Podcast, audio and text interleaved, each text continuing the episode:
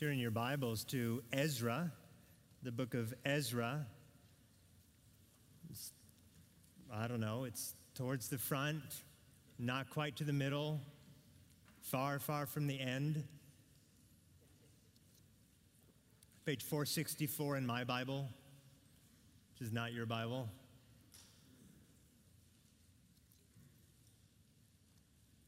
You can Google it.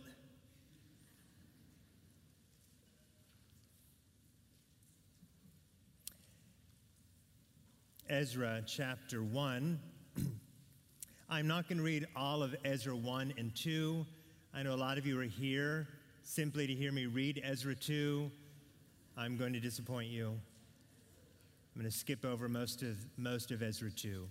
But listen to Ezra beginning in chapter 1, verse 1. In the first year of Cyrus, king of Persia, that the word of the Lord by the mouth of Jeremiah might be fulfilled the Lord stirred up the spirit of Cyrus, king of Persia, so that he made a proclamation throughout all his kingdom and also put it in writing. Thus says Cyrus, king of Persia The Lord, the God of heaven, has given me all the kingdoms of the earth, and he has charged me to build him a house at Jerusalem, which is in Judah. Whoever is among you of all his people, may his God be with him, and let him go up to Jerusalem, which is in Judah and rebuild the house of the Lord, the God of Israel. He is the God who is in Jerusalem. And let each survivor, in whatever place he sojourns, be assisted by the men of his place with silver and gold, with goods and with beasts, besides freewill offerings for the house of God that is in Jerusalem. Then rose up the heads of the fathers' houses of Judah and Benjamin, and the priests and the Levites, every one whose spirit God had stirred to go up to rebuild the house of the Lord that is in Jerusalem. And all who were about them aided them with vessels of silver, with gold, with goods, with beasts, and with costly wares, besides all that was freely offered. Cyrus the king also brought out the vessels of the house of the Lord that Nebuchadnezzar had carried away from Jerusalem and placed in the house of his gods. Cyrus, king of Persia, brought these out in charge of Mithredath, the treasurer, who counted them out to Sheshbazzar, the prince of Judah. And this was the number of them 30 basins of gold, a thousand basins of silver, 29 censers, 30 bowls of gold, 410 bowls of silver, and a thousand other vessels. All the vessels of gold and of silver were 5,400. All these did Sheshbazzar bring up when the exiles were brought up from Babylonia to Jerusalem. Now, these were the people of the province who came up out of the captivity of those exiles whom Nebuchadnezzar, the king of Babylon, had carried captive to Babylonia. They returned to Jerusalem and Judah, each to his own town. They came with Zerubbabel, Jeshua, Nehemiah, Seraiah, Reelaiah, Mordecai, Bilshan, Mispar, Bigvai, Rehum, and Baanah.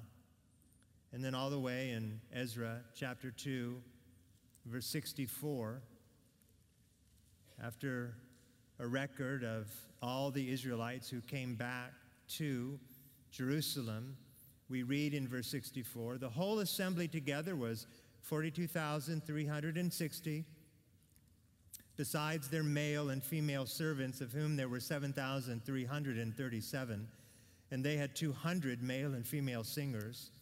Their horses were 736, their mules were 245, their camels were 435, and their donkeys were 6,720. Some of the heads of families when they came to the house of the Lord that is in Jerusalem, made freewill offerings for the house of God to erect it on its site.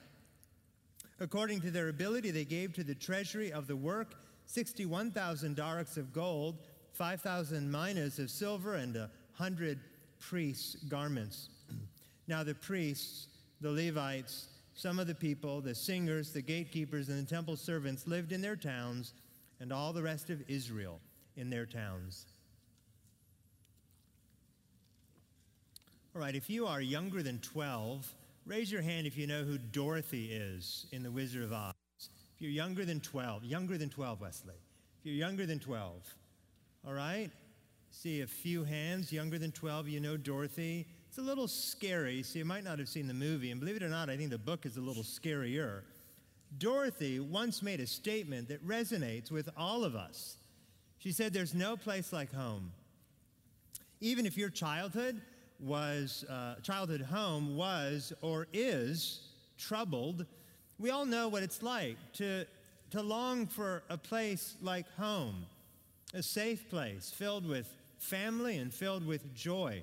Now, Dorothy believed that the Wizard of Oz could magically take her home. And she soon discovered that the wizard was simply an old man behind a curtain, pulling levers that made sound and light. He had no real power to defeat the wicked witch and transport Dorothy back home to Kansas. Now, for many, God is like that man behind the curtain, well meaning and kind, but powerless. But Scripture presents a much different account of God. The God of the Bible is all powerful, all wise, never flustered, and always ready and able to bring us home. Now, there is one similarity between the wizard and God God is invisible. We don't see him at work. He is hidden from our eyes, as we've already sung this morning. He is hidden behind the curtain, but he is laboring for our good every day, not just behind the curtain, but in a sense through the curtain, working in this world. And so in Ezra 1 and 2, what we find is a, caring, sovereign, and surprising God at work for the good of the church. Now, before I unpack that main idea, I'd like to introduce you to the book of Ezra and Nehemiah. Now, I say book because we should treat these two Old Testament books really as a single story. Both Ezra and Nehemiah report the return of the Israelites from exile in Babylon to Jerusalem, where they rebuilt the temple and the city wall. King Cyrus decreed their return in 539 BC, about 50 years after Jerusalem fell, and about 70 years after the exile began. Now, Ezra shows up about 80 years later, and Nehemiah 13 years after Ezra. So, just to give you some perspective, the time between us and, say, Martin Luther or King Henry VIII is about the same time period as that between Jesus and Ezra and Nehemiah. Now, where do Ezra and Nehemiah fit into the events of the Old Testament? Well, way back in Genesis chapter 12, God promised to Abraham that Abraham would be the father of a great nation, a, a, a people who would live in the land of Canaan, the land God promised to Abraham and his descendants. And those descendants of Abraham are Israel. Now, that promise was first realized centuries later under Joshua, who led the 12 tribes of Israel, again, those are Abraham's descendants, into the promised land. Jerusalem would eventually become the capital of that kingdom under David. Now, the high water mark of Israel's history arrived under David's son, King Solomon. Solomon built the temple where sacrifices were made to God, and by virtue of those sacrifices, God would daily forgive the people of their sins. And this temple was called God's house because God promised to dwell with his people in Jerusalem because of the work of the temple. Now, sadly, for the next 400 years of Israel's history, with very few exceptions, Israel forgot God. Israel was like a man who wants his neighbor's lifestyle. Israel lived and worshiped the surrounding nations, and this led to civil war. It led to enemy attacks. It finally led to the exile of the northern kingdom in 722 BC to Assyria and the exile of the southern kingdom in 586 BC to Babylon. The southern kingdom consisted of just two tribes, Judah and Benjamin, names we read in our passage today. Now, 47 years after the fall of Jerusalem, Cyrus, king of Persia, conquered Babylon. The Babylonian Empire effectively became the Persian Empire. Now, Cyrus, instead of forcing his subjects to assimilate to his religion, Cyrus instead made space for his subjects to follow the gods of their kingdom. Now, for Israel, that meant letting them return to their land and rebuild their temple. How this happened and what they did is the story of Ezra and Nehemiah. Now, today, our attention is on Ezra 1 and 2, and from these two chapters, I want to share three truths about God. Here's truth number one First, God cares for his people. God cares for his people. Ezra 1:11 really stands out to me as an unusually stunning verse in our passage. After years and years of being homeless, we see the exiles were brought up from Babylonia to Jerusalem. Right? This is a momentous turning point in Israel's history. I need you to try and to put yourself in the shoes of someone whose country had been crumbling for two centuries before finally being destroyed, and you got to witness the destruction. In 722 BC, Sennacherib of Assyria nearly invades your capital. In 605 BC, your best and your brightest, including Daniel, are stolen from you and forced to live in Babylon. But in 586 BC, the worst possible nightmare becomes reality. Nebuchadnezzar invades Jerusalem, the walls are destroyed, the temple is burned, thousands are killed, and the rest, including you, are chained and driven to Babylonia. And this is not simply a tragedy because you lost your family and your land. This is what we would call a tragedy of theological proportions. A tragedy involving God, because what all of this means is that you are in the bullseye of God's wrath. In the Old Testament book of Lamentations, your grief is put to words. In Lamentations chapter 1, we encounter the low water mark of Israel's history. Lamentations 1, verse 10, we read, The enemy has stretched out his hands over all her precious things, for she has seen the nations enter her sanctuary. Those whom you forbade to enter your congregation, all her people groan. This is, this is Jerusalem. All her people groan as they search for bread. They trade their treasures for food to revive their strength. Look, O Lord, and see, for I am despised, despised by the Lord, hungry, without anything to eat. Right? This is a tragedy of theological proportions, the low water mark of Israel's history. And you're left wondering, God, where are you? Have you forgotten me? Are you going to despise me forever? Am I always going to be under your wrath? Am I ever going to return home? Do you even care?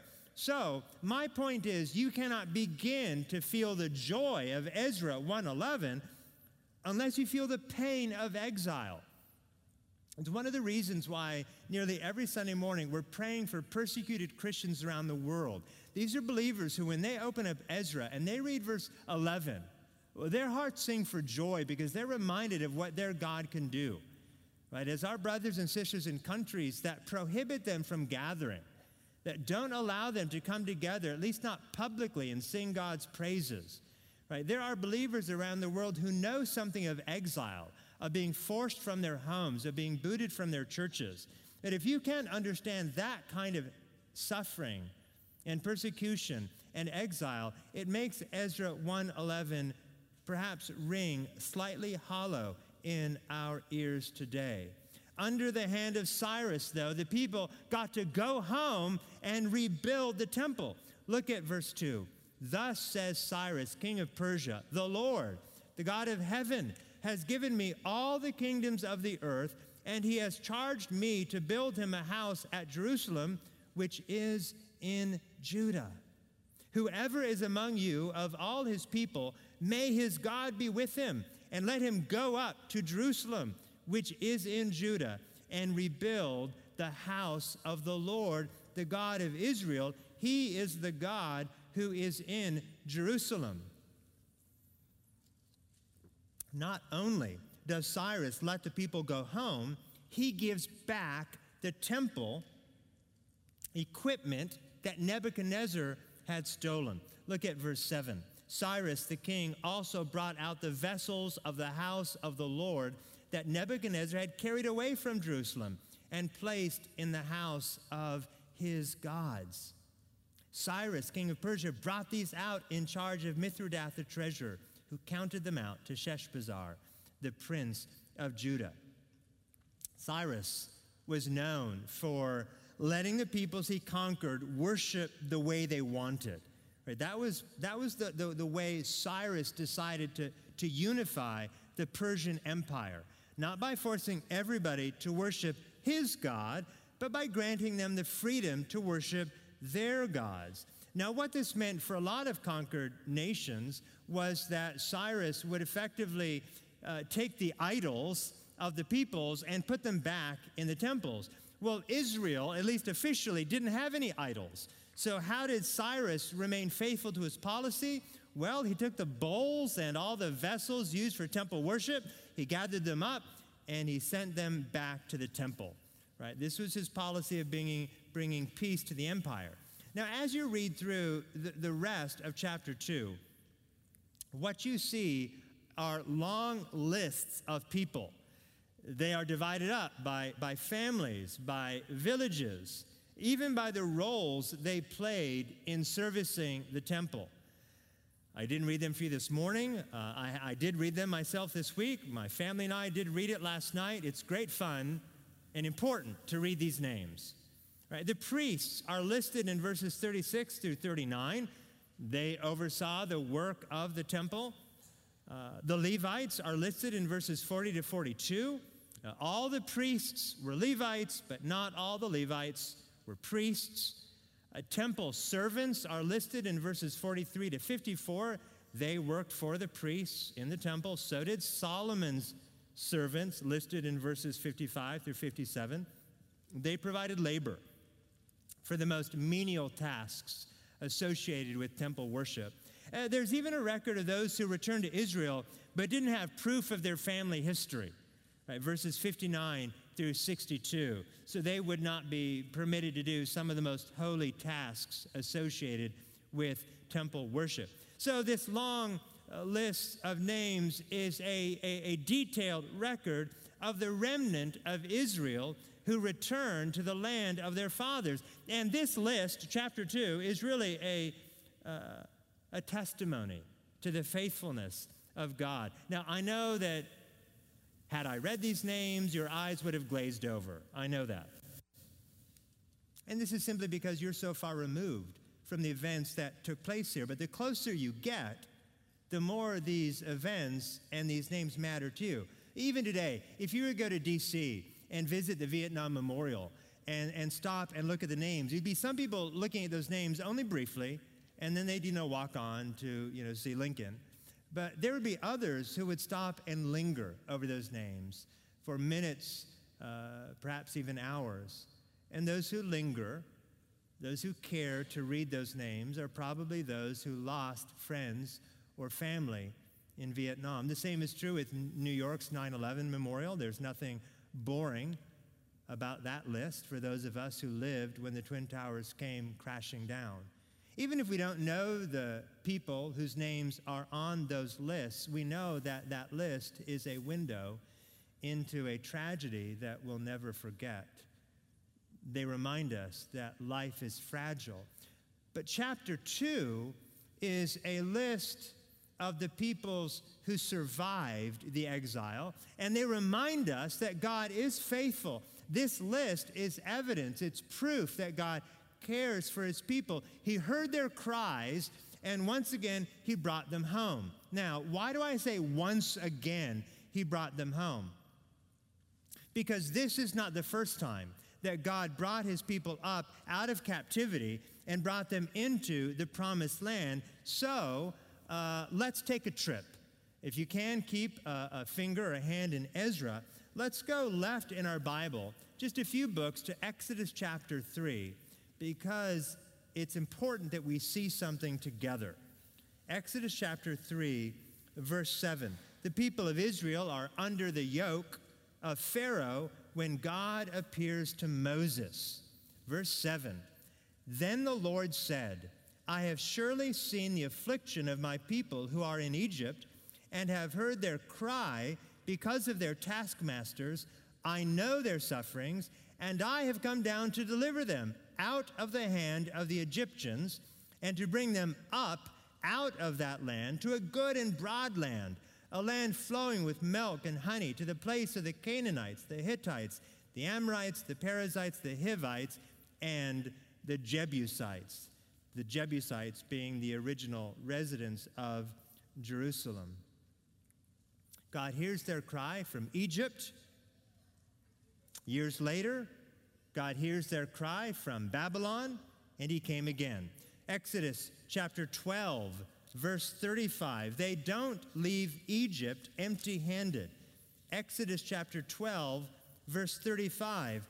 The people of Israel had also done as Moses told them, for they had asked the Egyptians for silver and gold jewelry and for clothing. And the Lord had given the people favor in the sight of the Egyptians so that they let them have what they asked. Thus, they plundered the Egyptians. Now, interestingly, back in Ezra chapter 1, verse 6, we find something similar. Isn't it interesting that the Israelites didn't leave Babylonia empty handed? God gave them the wealth of their neighbors. Ezra chapter 1, verse 6. And all who were about them, right? All the, all the people in Babylonia, all their neighbors, all who were about them, aided them with vessels of silver, with gold, with goods, with beasts, and with costly wares, besides all that was freely offered. Look at Ezra chapter 2, verse 68. Ezra 2, verse 68 as the Israelites come back from Babylonia, another thing that they do is they set aside some of their own money for the rebuilding of the temple. Ezra 2:68. Some of the heads of the families when they came to the house of the Lord that is in Jerusalem made freewill offerings for the house of God to erect it on its site. According to their ability, they gave to the treasury of the work 61,000 darics of gold, 5,000 minas of silver, and 100 priests' garments. Now, this is exactly what happened when Israel left Egypt. Same exact thing. In Exodus 35, we read how Moses encouraged the people to give generously for the, the building of the house of God, the tabernacle, God's dwelling place, which would eventually be the temple. Look at Ezra chapter 2, verse 2. Ezra 2, verse 2. There are 11 names in that list, 11 names. Now, if you add the, the prince of Judah in verse 8, Sheshbazzar, who was himself Jewish and the governor of Judah, that makes 12. 12 leaders as the people come back into the land. Just as God brought 12 tribes out of Egypt to populate the promised land, so now 12 leaders are bringing the people of Israel home again. This is no coincidence. All of that is a long description, but this is no coincidence. No, this is a new Exodus. It's a second Exodus. It, it's proof positive that God hasn't changed, that He's not forgotten His people, that He's not forgotten His promises. He is at work again. God cares for his people. Now, Aaron, that was a great history lesson. Man, you should be like a high school history teacher. That was really great. Not so sure you should preach. History, thumbs up. Right? Some of you are thinking that. What could this possibly have to do with me? Well, this time I want you to turn in your New Testament to Hebrews chapter 13, verse 5. So You can keep Ezra, but turn to Hebrews chapter 13, verse 5. Hebrews was written to Christians, men and women struggling to persevere. Right, they were tempted to give up. And this whole book of Hebrews was written to encourage them to stay at it, to follow Jesus, to not give up, to not turn back. Like the exiles who left Egypt and Babylon, these Christians are encouraged, oddly enough, to be generous. But notice why. Look at verse 5. Keep your life free from love of money and be content with what you have. For he has said, I will never leave you nor forsake you. Does anyone know where he said, where God said, I will never leave you nor forsake you? He said it to Joshua at the end of the first Exodus when Joshua finally led the 12 tribes into the promised land. That's when God said, I will never leave you nor forsake you. In other words, the God of the first Exodus out of Egypt is the God of the second Exodus out of Babylon, and He is the God of the final Exodus, our Exodus out of sin and death. He is the same God. We are His people, and that's why the Christian author of Hebrews can take the ancient first Exodus words to Joshua and apply them to believers today. So, dear Christian, the same God who saved Israel saved you. He's led you out of a kingdom far worse than that of Egypt or Babylon. He's led you out of the kingdom of darkness and brought you into the kingdom of his beloved Son, in whom there is forgiveness, the redemption of sins. Look at Hebrews chapter 13, verse 6. The Lord is my helper. I will not fear. What can man do to me?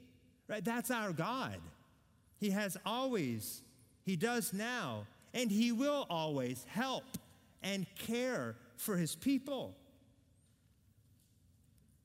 Christian, like the Israelites, you should expect lengthy seasons of exile, even in your short life.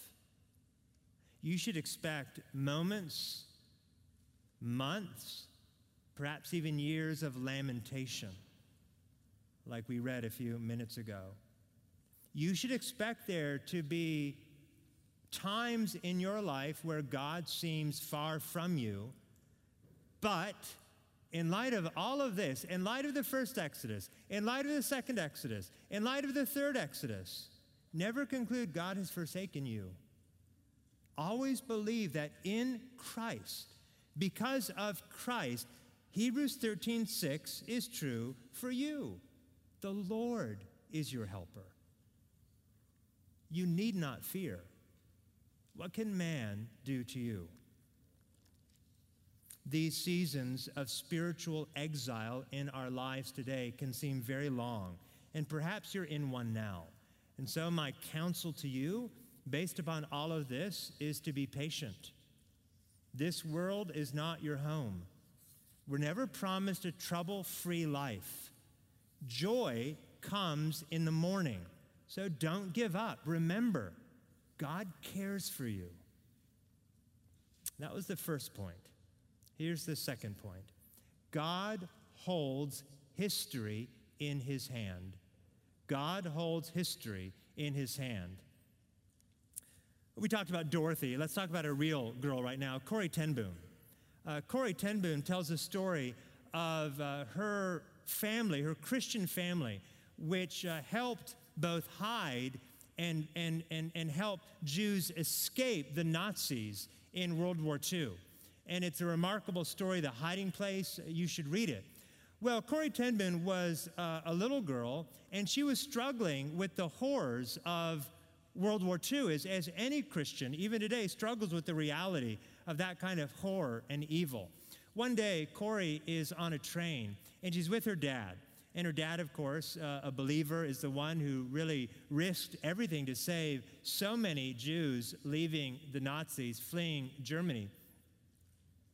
Corrie is on the train and she asks her dad to help explain to her just where is God in all this? How is God, you know, at work in the midst of the horror of World War II? And her dad basically doesn't answer the question. Instead, he asks Corrie a question. He says to her, Corrie, something like this. He says, Corrie, uh, can you lift that heavy suitcase over your head and put it in the overhead compartment on, on, on the train? And Corrie says, Well, Dad, you know, uh, of course I, I can't do that. It's too big and it's too heavy for me. And her dad says, Corrie, some questions and some answers are a lot like that heavy suitcase. You're never going to get the hands of your mind around the answer until you're older and until you're stronger. And in one sense, I'm telling this story to you because Ezra 1:1 is a little bit like a heavy suitcase. Not all of us at every moment in our lives are able to get uh, the hands of our mind around it, lifted up over our head so that we can control the answer. Right? Some problems in the Bible are too difficult for us to tackle. We're going to make an attempt to do it right now, but even before I do that, I want you to remember Corrie and her suitcase. Ezra 1 1. In the first year of Cyrus, king of Persia, that the word of the Lord by the mouth of Jeremiah might be fulfilled, the Lord stirred up the spirit of Cyrus, king of Persia, so that he made a proclamation throughout all his kingdom and also put it in writing.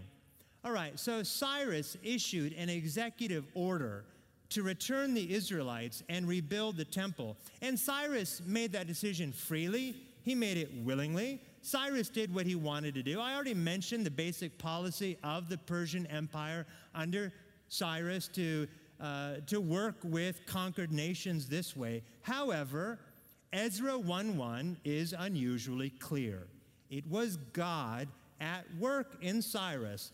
The Lord stirred up the spirit of Cyrus. In other words, God directed the actions of, God directed the heart of the king of Persia.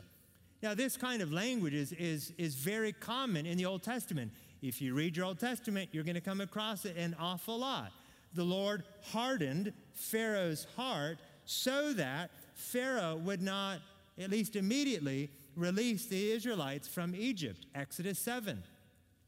We read that God stirred up the Assyrians against Israel in 1 Chronicles 5.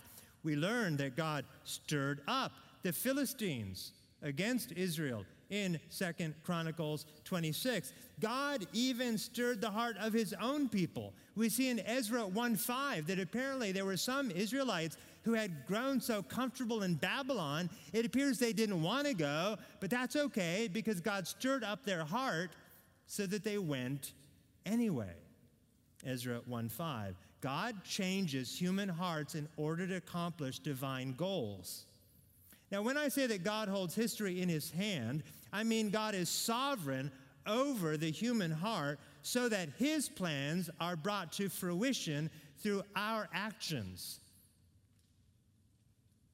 his plans brought to fruition through our actions because God is sovereign over the human heart. Look again at Ezra 1 1. God stirred up the spirit of Cyrus in order to keep the promise he made through the word of Jeremiah. Jeremiah 29 was written long before the events of Ezra. The prophet Jeremiah predicted uh, not just that the exile would end, the prophet Jeremiah predicted actually when it would end. You can turn right to Jeremiah chapter 29 and look at verse 10. Again, here's where we see what God's design is. Cyrus is going to be the one to make this happen, but this is God's design. Jeremiah 29, verse 10 For thus says the Lord, when 70 years are completed for Babylon, I will visit you, and I will fulfill to you my promise and bring you back to this place. For I know the plans I have for you, declares the Lord plans for wholeness and not for evil, to give you a future and a hope. Then you will call upon me and come and pray to me, and I will hear you. You will seek me and find me. When you seek me with all your heart, I will be found by you, declares the Lord. And I will restore your fortunes and gather you from all the nations and all the places where I have driven you, declares the Lord. And I will bring you back to the place from which I sent you into exile. So Cyrus becomes the means of accomplishing what God promised he would do after 70 years in Jeremiah 29. So, when I say in the title of the sermon that God works through the curtain, this is what I mean. We see Cyrus with our own eyes, but God is working invisibly, God is working secretly through Cyrus for our good and ultimately for God's glory. Throughout the Bible, we find this pattern at play. We find God working through the curtain to accomplish his good goals. Let me list off a few examples. God worked through Satan to test Job so that through Job's patience, we might better believe that God is to be trusted and blessed all the time, no matter what he gives and no matter what he takes away. God worked through Joseph's brothers to sell Joseph into slavery into Egypt because it was from Egypt that Joseph would one day be able to save his entire family from famine. God worked through Nebuchadnezzar of Babylon to punish Israel for generations of rebellion in order to teach generations to follow that God is just and he will not tolerate sin. God worked through Cyrus in our passage to prove that God has neither left nor forsaken his people, even if the season of trial is long. Let me go back to the Bible for another example. God worked through Herod and Pontius Pilate to crucify Jesus Christ so that we could have everlasting life. Luke tells us explicitly in Acts chapter 4, verses 27 and 28, that when Herod and Pontius Pilate sent Jesus to the cross, they were simply doing what God's hand and God's plan had predestined take place. You see, God is sovereign over the human heart. He holds history in his hand. And this teaching is a heavy suitcase. It's nearly impossible to lift it up over our heads. But we're not, God not sovereign over the human heart? Which is to say, were God not holding history in his hand? We would have no guarantee of salvation. We have no guarantee that human history will end with a win for God. But because God can and does overcome even the hardest of human hearts, we can trust history is safely, not just under God's supervision, but the outcome will take place exactly according to God's perfect plan. Let me give you an example. Many of you were here a couple of Sunday nights ago when uh, I talked about, I'm going to, for this, for the sake of the morning and the live stream, I'm going to call him John. but I told you about John who left China and came to Atlanta to go to Georgia Tech. And when John came to Georgia Tech, uh, what do you know? But he met a young Christian man from Thailand who just happens to be a member of Mount Vernon, a young man by the name of Tao.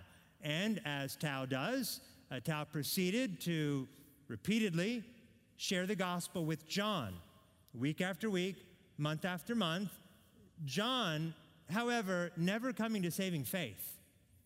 Well, John went back to China Tao kept talking to John, but it was in China that it appears God saved John because he, God is not just in Georgia, contrary to popular belief. God is in China. And so God saved John in China. But then John moved to Hong Kong. And I think because God saved John in part through a young man from Thailand who has a love for the local church and encouraged John, wherever he was, to find a local church. John, in Hong Kong, looked for a church and found a pastor who would disciple him by carefully working through the Gospel of John, that he might grow in his faith and his conversion might not prove to be fraudulent or unreal or nominal. Well, little did John or Tao know that it just so happens that the pastor in Hong Kong was an age old ministry friend of mine who, not knowing Tao or John, sent me an email telling me about a young man from Georgia Tech who'd recently come to know the Lord and was now being discipled in Hong Kong. Brothers and sisters, this is our God. And He is at work in remarkable ways in situations that we would never be able to orchestrate if we had greater minds or all the powers of the computers on the planet. We could not orchestrate something as simple as all the events that took place to bring John to know the Lord. History is in God's hand, not our hand. What does this mean for you? Have a biblical view of God. I was tempted to say have a big view of God, but if you have a biblical view of God, you will have a big view of God. So have a biblical view of God. Ezra 1 1 teaches a biblical view of God is a big view of God. God is in control. I cannot be sure what I'll do tomorrow. I can make plans, but God will do what he wills. Proverbs 16 9. The heart of the man plans his own way, but the Lord establishes his steps. Right? That's Ezra 1 1. And what's true for Cyrus is true for you. So, Christian, listen. God has numbered your days aright. God guides your path and is at work in the smallest details of your life to ensure that all things work together for your good. He can only do this if he does, in fact, hold history in his hand and is, in fact, sovereign even over the hearts of men. You know, my friend in Hong Kong was booted out of China. He was there to give his life to proclaim the gospel in China. But maybe God wanted him in Hong Kong to disciple this Chinese believer in the faith. To have a biblical view of God is to realize God's ways are not always our ways. His thoughts are higher than our thoughts. His capabilities far exceed our own. And somehow He can take us by the hand and lead us down the right path without sacrificing the genuine responsibility that we have as individuals made in His image and likeness to make wise and right and informed decisions. It's a heavy suitcase. God can lift it. Have a biblical view of God, and before I move on, find peace in God who works through the curtain. It is so easy to feel anxious when life doesn't go your way, right? When kids rebel, when friends disappoint, when bosses berate, when money runs out, when cancer returns, when depression looms, when dreams go unfulfilled, when all of this happens, so easy, so easy to grow bitter, forlorn, fall into the pit of despair, the slough of despondency. What should you do? There is a peace in knowing God works through the curtain. Whether you are in Babylon or Jerusalem, there is peace in knowing you're not forgotten. There's peace in knowing God raises up kings to lead you home. There's peace in knowing God doesn't just sort of care about you in the abstract. No, He is at work, not in spite of the details of your life, but in the details of your life for a good that you probably can't even begin to comprehend. The God who did not spare his own son, will he not with him graciously give you all things? Romans 8:32. God worked through the curtain of Herod and Pontius Pilate to save you. Christian, you have peace with God. Now find peace by leaning into Him as the one who holds history in His hand. Now, I know that some of you aren't Christian. And so, all the things that I'm saying right now about leaning into God and trusting Him and the peace you can have in Him, that's not for you unless God is your God. Unless you've actually done, humanly speaking, the most difficult thing on the face of the planet and submit your life to Jesus Christ, the King of Kings and the Lord of Lords. I want to end the sermon by, by showing you why it's so clear to me that you ought to do that and how all of Scripture is basically there to drive you to see it's all about Christ. All right? So that's our third point. God provides a surprising king. Now, if you're anything like me and you come to Ezra and Nehemiah, you're a little worried about having to maybe read all the names aloud, so you just decide not to do that. But you're also a little taken back by Ezra 1 1. All right? And, and here's the thing uh, I knew before going into the sermon that God can do anything. So I met that heavy suitcase a long time ago. I'm comfortable with not being able to entirely lift it up over my head. I was there a long time ago. What is confusing to me is why Cyrus? Why him? I know God can use Cyrus, but what really racked my brain is why would God use Cyrus? Doesn't make any sense to me that God would use Cyrus to save Israel. Why him? I mean, there's so many other better saviors in Scripture. I know they're all sinful, right? But you got Noah. What a man. Like, built that ark, everybody making fun of him for so long. I mean, I totally get Noah. Abraham, you know, did amazing things. Again, sinful man, but wow, believing God would raise up his son from the dead. Maybe you know the story. Yeah, Joseph fled Potiphar's wife. I mean, praise God for Joseph. What an example. Moses climbing the mountain, Joshua leading the army, David crushing the Philistines, Solomon. He wrote a lot of great proverbs. I mean, these are amazing people. They all had their flaws, I know, really bad ones, but at least by the end of their life, all following the Lord. Then when I come to Ezra 1, I think, I know God can use Cyrus. I'm just not sure why. Now, at this point, you need to recognize God doesn't have to tell you why. Just because you have a why question when you read the Bible, don't expect that the answer is always there, okay? Just, you'll find out later when you probably don't care about the answer. But I do think in this case that there is an answer. And I think the answer is in Second Chronicles, just one page to the left. You see, First and Second Chronicles are two long books that record in a very condensed fashion the history of Israel. And with very few exceptions, these books, which record the kings of Israel, are recording the lives of men who were really not worth recording. Men hardly worth the ink on the scrolls on which their lives are remembered.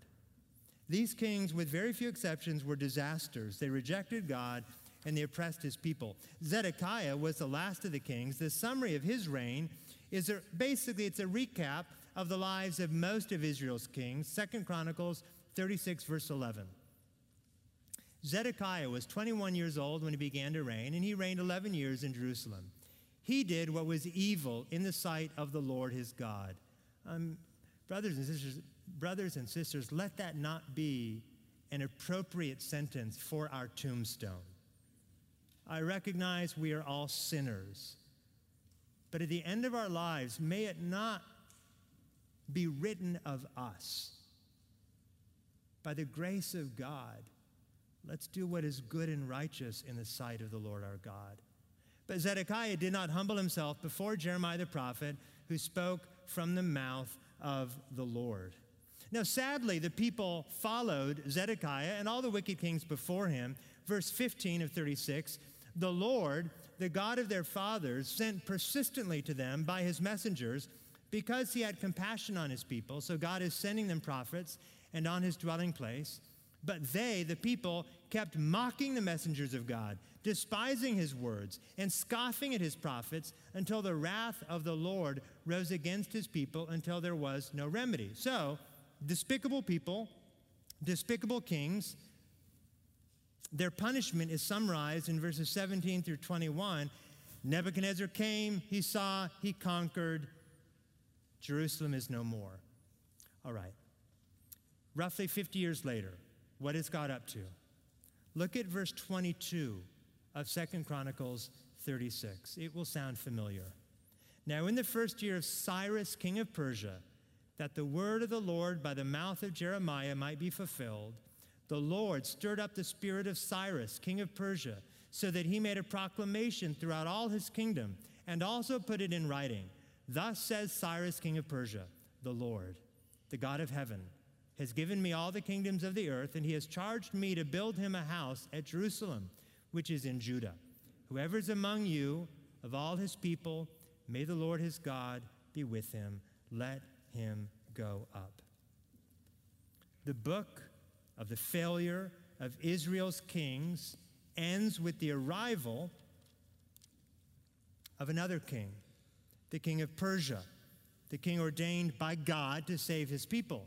And the fact that they needed a king from Persia to bring salvation is a memorable and stunning rebuke to the sinful failure of Israel and Israel's kings to faithfully serve the Lord. It must have been humiliating for the people of God to know that their only hope of returning to their land and building their temple is to the aid of a Persian king who bailed them out.